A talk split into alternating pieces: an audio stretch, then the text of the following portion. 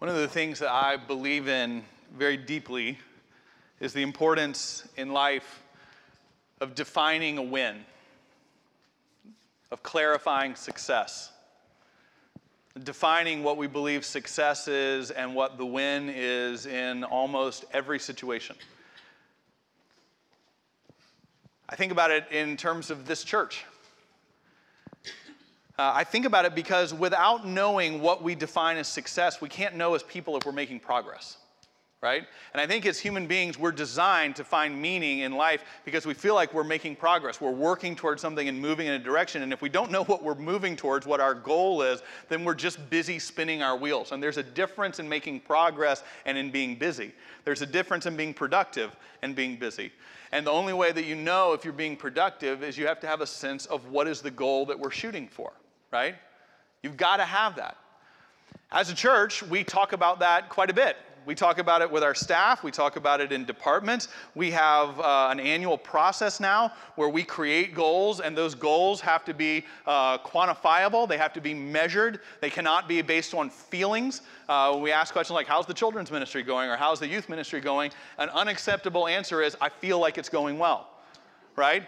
Uh, for me personally, when there's ways that we look at as to uh, how is preaching going, uh, is that does it feel like it's connecting with people? What are the ways we judge that? And an answer is not. I don't know. I don't know if people like it. I feel like it's going really well. It's not an answer, right? How do you define the win, and how do you how do you quantify it? How do you measure it? How do you look at it in life? One of the most important parts of clarifying the win and defining the win is it forces you as an individual or as a family or as an organization to wrestle with what do we think is really important? What are the signs of success? And what are things that we don't pay attention to very much? Let me give you an example. In the church, the most traditional way that we measure mem- uh, uh, health and, and growth and, uh, and a positive direction is we look at our membership numbers. How many members do we have as the church, right? That's what pastors do. When we get together at our, our rockin' little gatherings, we'll kind of look at each other and be like, hey, where are you, a pastor? And what are you, a pastor? What do you do? And uh, how many members does your church have, right? Uh, I'm speaking at a thing in San Diego in a couple of weeks, and the person who's introducing me sent me a list of questions to introduce me. And part of what they asked, like, the first question, how many members does Covenant have? And the second thing is, how many members have you added in the last uh, three years? Because this is the ways that, like, it, it, validates, oh, this is someone that we should listen to, right? Membership is uh, something that is good I believe, in a sense. I believe people becoming members is a really good thing because without committing to the values and to the community uh, and to pursuing God in a certain place, you'll probably lack depth in your spiritual life. So I think membership is a really important thing, choosing an individual, choosing to become a member. But I don't believe that membership is a sign of health for a church. It is not a number I look at. Uh, I don't know exactly how many members we have, and I find it fairly unimportant how many names are on there, even though that makes me different. The reason that I don't look at membership as a sign of success is I know of churches that say on paper they have the same number of members that maybe Covenant does, but you could shoot a cannon off in worship on Sunday morning in their sanctuary and not endanger anybody's life just because their name's on a list does not mean that the church is necessarily thriving. But that also doesn't mean that we just sit there and go, so it can't be measured. It's a spiritual thing, it's a church, you can't measure it. That's not true either. There are very real numbers that we look at. Instead of looking at membership, we look at things like Sunday morning participation. I think that's a much more important uh, judge of success and of a community thriving than membership. How many people are attending our worship services? How many people are attending the youth ministry? How many people are attending the children's ministry? How many people are involved in service projects and with our mission partners? How many people are involved in giving to the life of the church? Our church is growing. Therefore, our budget should be going. And if it isn't, and the amount of money we're giving away in the city does not continue to grow, then we need to ask some really hard questions about who we we are and what we're doing. These are the things that we look at that you can measure and quantify and see. But you see what I mean? Like the part of the value is it isn't just knowing the win, but you have to wrestle with what do we look at and what do we don't? What do we not look at?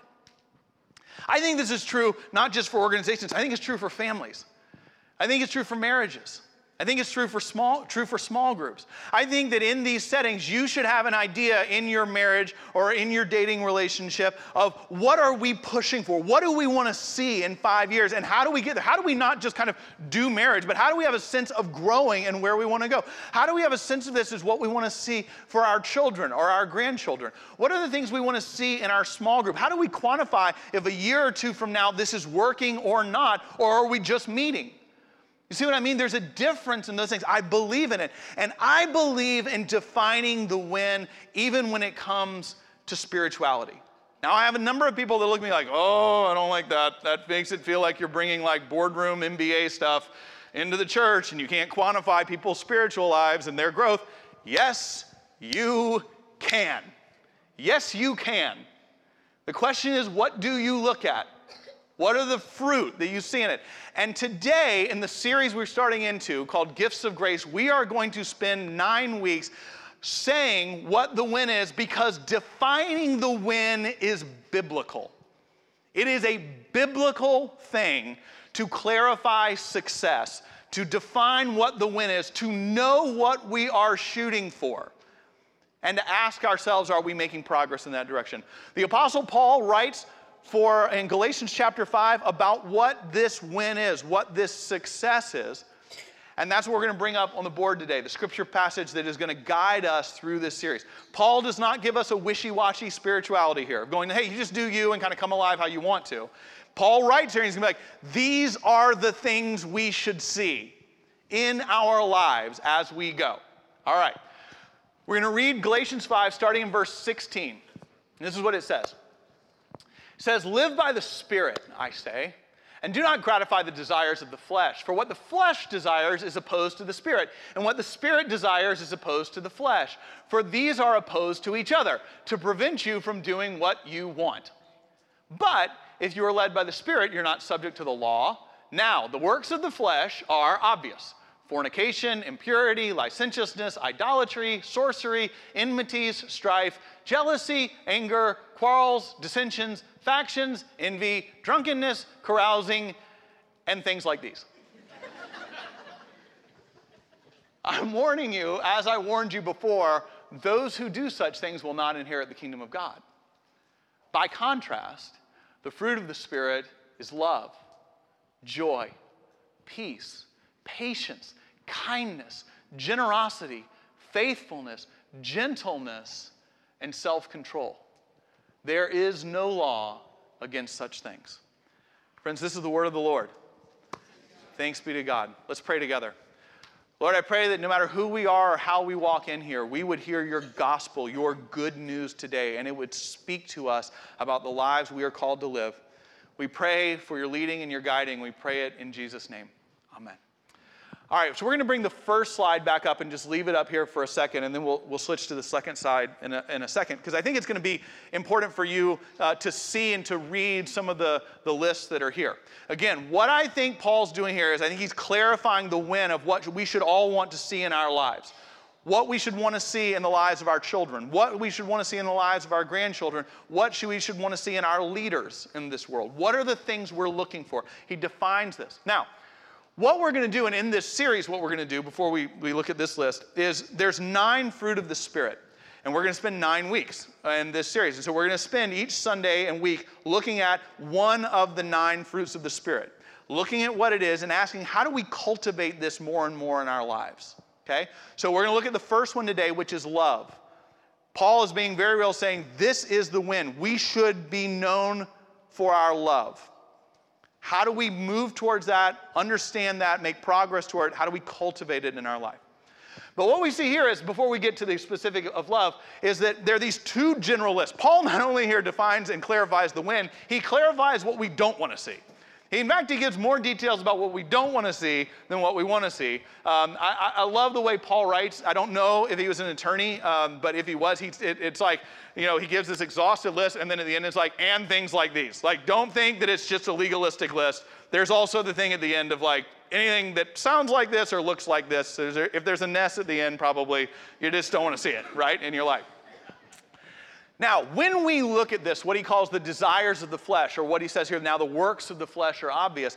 When we read this list, if all of us are being honest, there are parts of this list that tug at our hearts. There are parts of this list that are probably more obvious in our lives than other parts of the list. And other people in here have different uh, parts of this list that are real to them rather than getting caught up in how he defines the loss on each individual one, I don't want to get into like what he means by sorcery and who we're looking for at that point. What I want to see is that there is a kind of commonality to these works of the, of the flesh, these desires of the flesh, okay? And what is common in a lot of these, if you look through this list, is that they are all based around self centered living. They're all based around this idea of this is how I want my life to work. This is what I believe life is supposed to be about, and I want things to go my way. Take, for example, things like anger right? I get angry about all kinds of things. I get angry at times when I see what politicians are doing or what they're saying or how they're acting. And so I have times where I just try to walk away from reading blog posts or reading what's happening in the world or in the news because when things don't go the way I think they should, I can get angry about that. In the same way, I can get angry about little things. I can get angry about sports teams that I like when they don't do the thing that they're supposed to do because it's not how I think it should go. I can get angry at referees and shout at them in a television set, even though they're 900 miles away, and I can't affect anything going on in the game. I can get angry when it doesn't go the way I think it should.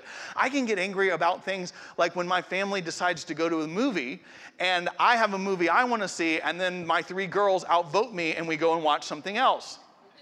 I don't get as angry about that as I do at a referee but I can still get a little angry because it doesn't go the way I want it to. How about jealousy? My life doesn't look the way that someone else's life. I want what they have. I want the marriage they have. I want my kids to be able to say they've done what their kids have done. How about greed?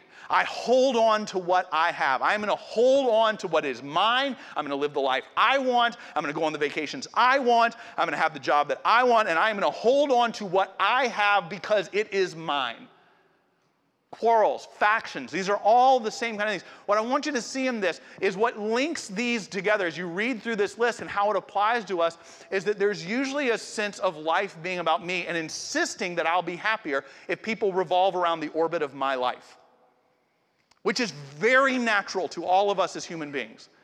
So as you read through that list, it's important to see what of these kind of start bubbling up and making sense, or others might say, might be a part of what they see in you. And to see that in this list, as we look at it, that this represents the opposite of, even though we all wrestle with it, of how Jesus teaches us to live. It's the opposite of love.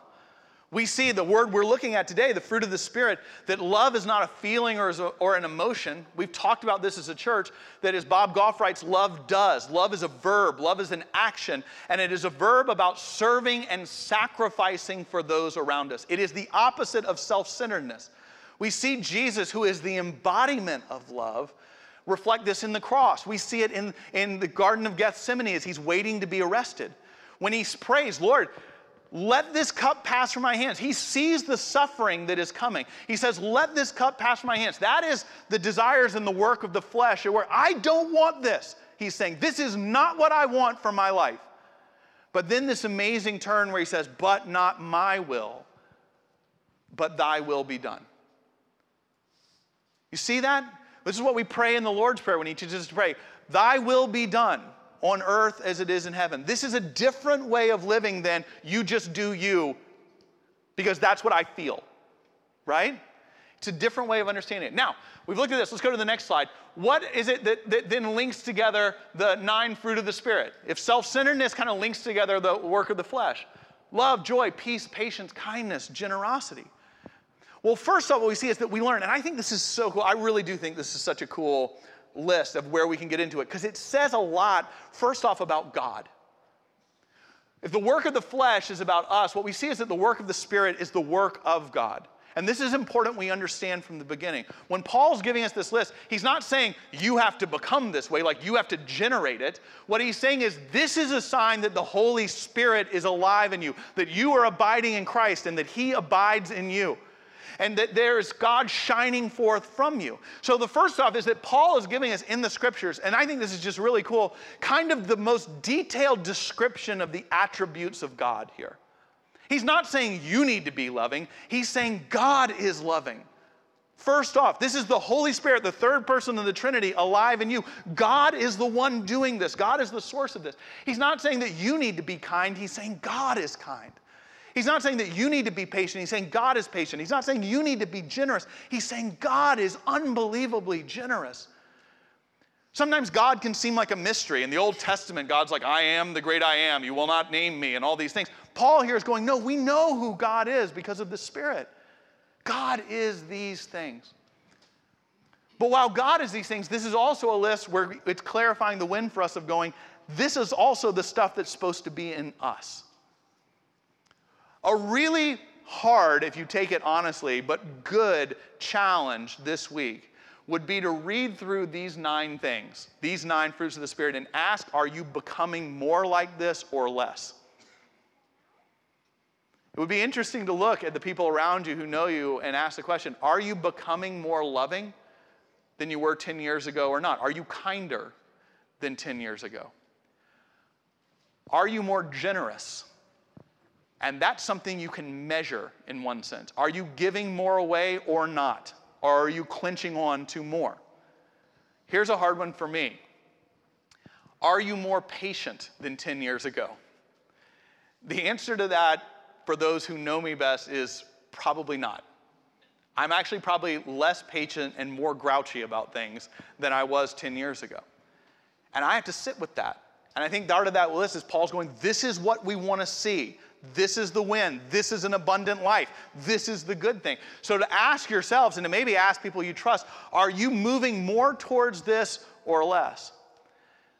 And last, it says something about God, who God is. It says something about us and what the win is for us. But lastly, it says something for us as a church of what we want to be producing. We want to be producing the thousands of people around the covenant orbit. We hope, if we're doing our job, that people are becoming more loving, becoming more patient, becoming more kind, becoming more generous. And this is really, really important in this day and age. And here's why. There's been some really interesting research that's come out recently. Um, I found it interesting from the Barna Research Group. The Barna Research Group studies both culture and it studies religious trends in our culture. And one of the things that Barna has been talking about recently is some changes that are going on in American culture and the changes in attitude that non Christians have towards Christians in America. What does the majority Austin culture feel about us today? And what Barna has said is, is that in their research for decades, there was a primary question that non Christians had about people of faith. And the primary question that they had was when they thought about Christianity is it true? Is it true? And so we as the church sought to answer that. We sought to equip you for that. When like the Da Vinci Code came out, we were like, well, let's wait a minute. It's not just a conspiracy theory. Let's look at the Council of Nicaea. Let's look at how this thing came about. Let's understand the facts and history and be able to articulate an answer to that. When we talk about faith and why do we believe intellectually what we do, we've talked about people like Ravi Zacharias. We've talked about apologetics. We've talked about being able to explain our faith. And I want you to hear, I think all of that is a good thing to understand and be able to articulate why is Christianity true. The interesting part is that the research of Barna has said that the primary question, however, is now changing in our culture. That the primary question non believers have about us in Austin, Texas this morning is not primarily, is Christianity true? The primary question is, is Christianity good? Is Christianity good? Is our city a better place if there are more, are more churches? Now, we can talk and debate why that is and everything else. That's not the focus today. The reality is that is the question being asked, and the church has to understand how do we answer that? And we can answer that really well if we're sitting there going, This is the win. This is what we want. What is our win? What is success? We want people who are more loving. We want people who are more generous. We want people who are more kind. We want people who are gentle. We want people who have self control. Gosh, would that be a great thing in this society in which we live in today? And wouldn't that be a better place? And if our people are going out to where they are in, where they live, work, and play as more generous, more kind, more loving, then our city at some level is becoming a more kind, more loving, more generous, more patient place, including when we're riding in traffic. And who wouldn't want a city that embodies that more and more and more? This is the win, Paul is saying. This is success. This is what we want to be forming people towards. So, the question that we close with today is so, how do I become more loving? That's the first fruit that we want to sit in today. How do I become more loving? And I want to just conclude by saying that, that, that part about love that's hard and part about this fruit of the Spirit that's hard is that we're going to require a different framework for, as Christians as to how we understand our faith. And this is what I mean by a different framework. A good a mentor of mine um, and a close friend talked about that the, the, the framework for Christian discipleship and formation is what he called know it and do it discipleship. Know it and do it. This is what the Bible says, so you go do it. This is what we talked about on Sunday, their action steps. This is what we go do right? And our educational system works the same. Many of us, like, I learned how to do this, got this degree in, in, in school, and now I go do the job, right? Know it and do it. It's a framework that makes sense for us. The problem is, is that when it comes to something like love, know it and do it doesn't work. Because we can't say to you, your action step is to leave covenant this week, and this week you need to love people more. Go discipline yourself. Go do it. It is not going to work if you leave here going, you know what I'm going to do? I'm going to love people this week. That is what I'm going to do. I'm going to be so loving, it's going to make people sick about how loving I am. Whether they want it or not, I am going to be loving. You will be loved this week, whether you're asking for it or not, because I'm going to tell you that that's what success is. We've defined the win. Paul has defined the win. We succeed in this climate and in this family, and that's what we're going to do. And so I am loving you this week. I know it and I do it. The problem, as my mentor pointed out, is that for people of faith with a know it and do it world, is that there's this little word that causes a problem called sin. I know, I have knowledge about what the Bible says I'm supposed to do in my marriage. As a husband, it is very clear. I am to seek to outserve my wife. I just lots of times don't want to because I want to do what I want to do. I'm probably the only one in here. And it's not that if someone looked at me and was like, well, why don't you just love more? And you're like, oh, if someone had just told me that, that's the problem, right? I know I'm supposed to be patient as a parent with my children. It's just lots of times, it's just really hard. And I'm not. And it's not a question of if I just had more knowledge, I could do it. Rather than know it and do it, what we're going to end with today is an idea of a different sort of framework, both for today and in this series, which I want to talk about as more of receive and reflect. It's not so much know it and do it as it's receive it and reflect it. For instance, where do we start with love? Well, the scriptures are very clear that where we love is because we don't love because we generate love ourselves. The scriptures say we love because God first loved us. We love because God, God is the source of love. God is love. So when we see what love is on the cross, we see love poured out. We learn what love is from God. We understand what true love is from God. And so, what we need to do is not so much discipline ourselves to do it, as we need to receive that love, celebrate that love, bask in that love. Because the truth of the gospel, Tim Keller writes, is that you and I in this room, that the desires of the flesh are real. Tim Keller says the gospel is that we are more broken than we ever dared imagine, and yet also more loved than we ever dare imagine. God's love is not something we can just sort of drive by and skip by. It's going, yeah, I learned that in Sunday school. It's true. We need to receive it, actively receive it, and then we become love. Now, that might sound a little wishy washy to some of you. And to be honest with you, I'm kind of more of a know it and do it person because it gives me clear action steps. So if you're like me and it's like, receive it and reflect it, eh, feels like kind of weak.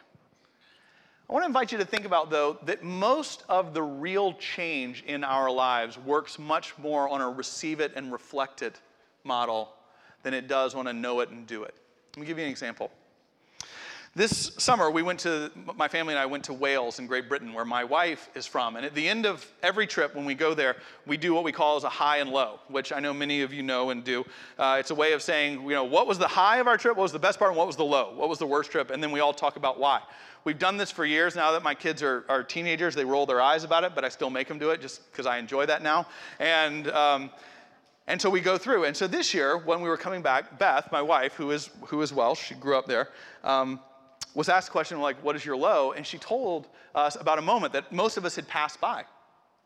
It's a moment when we were in a restaurant ordering food, and the waitress at the end of the night said, Can I just ask you guys a question? And she looked at Beth, she goes, I can tell they're American, but where are you from? Beth said, What do you mean? She was like, like your accent. Like you're clearly not from Britain, you're clearly not from Wales, but it doesn't sound quite American either in the way you talk. So like, I'm just wondering, are you like Canadian? She's like, I spent some time in Canada when I was a student, and it sounds a little Canadian. Beth's like, what? I'm from here. I'm from like three miles down the road. I grew up here. I've lived like half my life here. And the woman was like, ah, really? You don't, you don't sound like you belong here anymore. What she was saying is that the way Beth talks, the way that she forms words, the vocabulary she uses, she's like, you sound really American. And your accent sounds really much more American than it does Welsh. Now, at no point in our 20 plus years of marriage has Beth gone, I'd really like to lose my accent and talk more like you. In fact, it would have been weird if she had tried. It wasn't know it and do it, but she's caught it. We've rubbed off on her. She's changed in how she articulates things. She changes in the vocabulary that's natural for her. She changes in the way she, her mouth forms words now because she's received it in a sense and is now reflecting it. Most great change in our life happens more that way than it does know it and do it. And so this week, we're going to ask you to receive the love of God in very intentional ways. And this is how we're going to do it. We're going to invite you into some daily scripture readings. And I invite you to, there's two slides. You can either take a picture of this or on the way out, uh, there are going to be some forms back there that have all of this written down. You can pick it up on the way out, or we're going to bombard you on Facebook uh, this week with this stuff anyway. So you're not going to escape this, okay? Um, this is what we're going to ask you to do. We're going to ask you for every day this week to spend 15 minutes receiving actively God's love. That's going to look like this. So we want you to schedule 15 minutes every day this week, like you would schedule lunch. Don't get to like 9 o'clock and be like, oh, I'm supposed to do that thing, right? Schedule a time every day for 15 minutes, like you would a lunch, like you would a coffee, and, and, and enter into that time.